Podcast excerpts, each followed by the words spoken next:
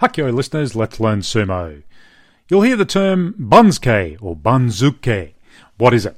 Simply put, the Banzuke is the official ranking list released by the Japan Sumo Organisation prior to every tournament.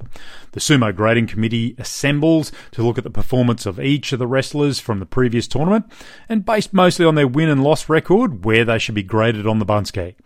The Banzuke itself is actually written in a hand calligraphy style with the boldest writing at the top for the Yokozuna and Ozeki, and so on down the list for the each Rikishi.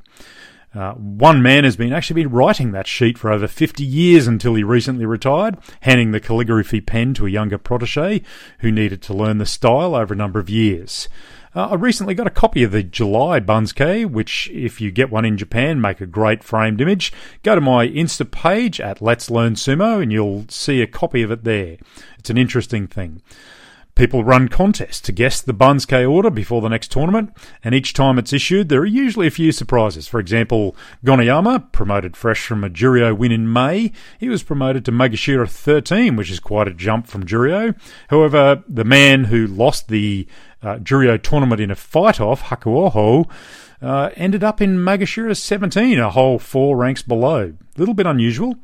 Sometimes the manner in which Rikishi fight, the type of fights they have, the technique they show will also determine, you know, close calls on the Banzuke.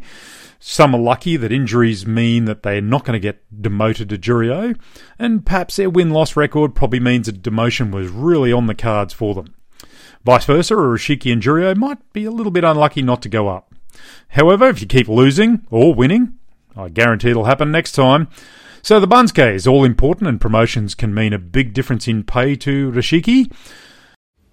and where they fight next time. That's all for this episode. As always, hit subscribe or visit me at Let's Learn Sumo on Instagram, Facebook, or Twitter. I'm Clayton Hakyoi.